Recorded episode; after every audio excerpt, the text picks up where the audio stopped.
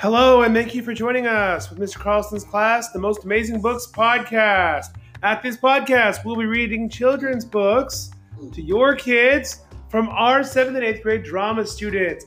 We hope you enjoy, and as always, all credit is given to our authors of these amazing books. Thank you. Have a great day. My name is Vivienne, and I'll be reading When Clay Sings.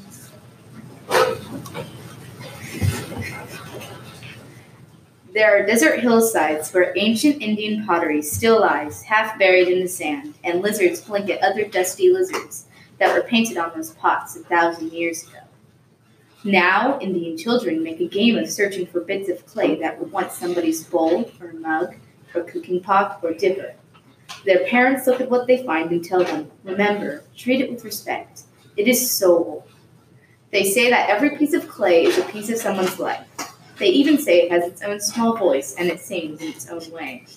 So the children touch the pieces carefully as they kneel there in the hot, dry sand, listening for whatever voice a broken pot might use. A windy voice, a sandy voice, a voice like a, bir- a far bird's cry.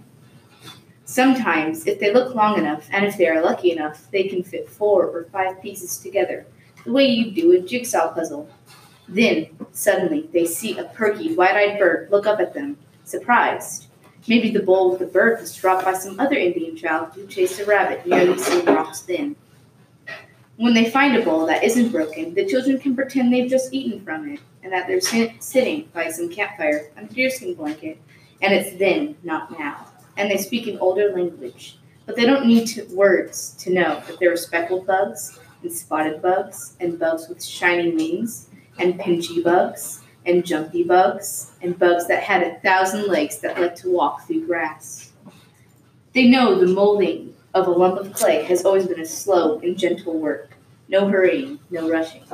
Hands that shape the earth this way have time to know the cool touch of the sand. Woman then must have spoken to the earth as they took its clay. They must have sung special songs for shaping the bowl, for polishing it, for baking it, so it would be strong enough to last long after the shrine was gone. Once somebody sitting on the ground outside a high, cold cliff house thought, I'll make this bowl pretty as I can. Then she painted what she liked the most stars, and moon, and sun, and whirlwinds. Was the sun shining as she worked? Were her own brown, naked children playing near? Was there a skinny dog? Was the smell of cooking in the air? Did a man come back from hunting and shake his head? And on another day, did you paint that hunter too? Sometimes children may have said, but in that other language, Mama, make a bowl with pictures of big animals for me. Big, fierce creatures that I'll hunt someday.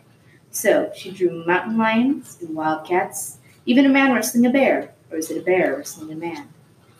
The colors are still bright, reds as deep as sandstone cliffs, browns and tans the shade of desert earth, and black and white, shiny as stones polished by water in high mountain streams.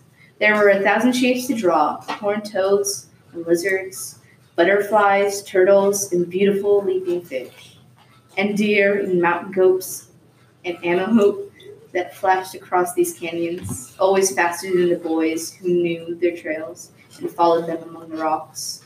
They even drew the scariest things they could think of, calling them monsters, calling them night spirits, call them anything. Children make them up today, and they still have the same scary look in their eyes. Many a child must have eaten rabbit stew for supper out of bowls with rabbits painted on them.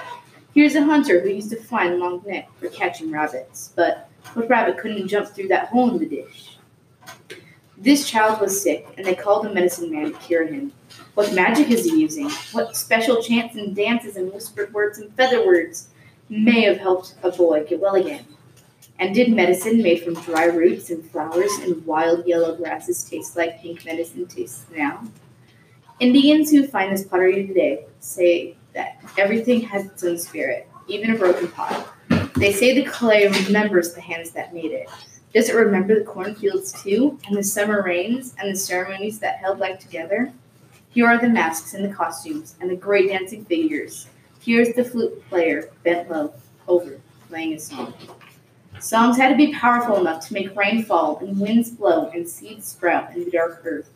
Songs had to be powerful enough to keep warriors safe and lead the hunter to the deer, and make summer always follow winter, and hold the sun in its proper path across the sky, and keep life moving from tribe to tribe. They say that even now, the wind sometimes finds one of those songs still in the clay, and it lifts it out and carries it down the canyon and across the hills. It is a small sound and always far away, but they say sometimes they hear it. Sure.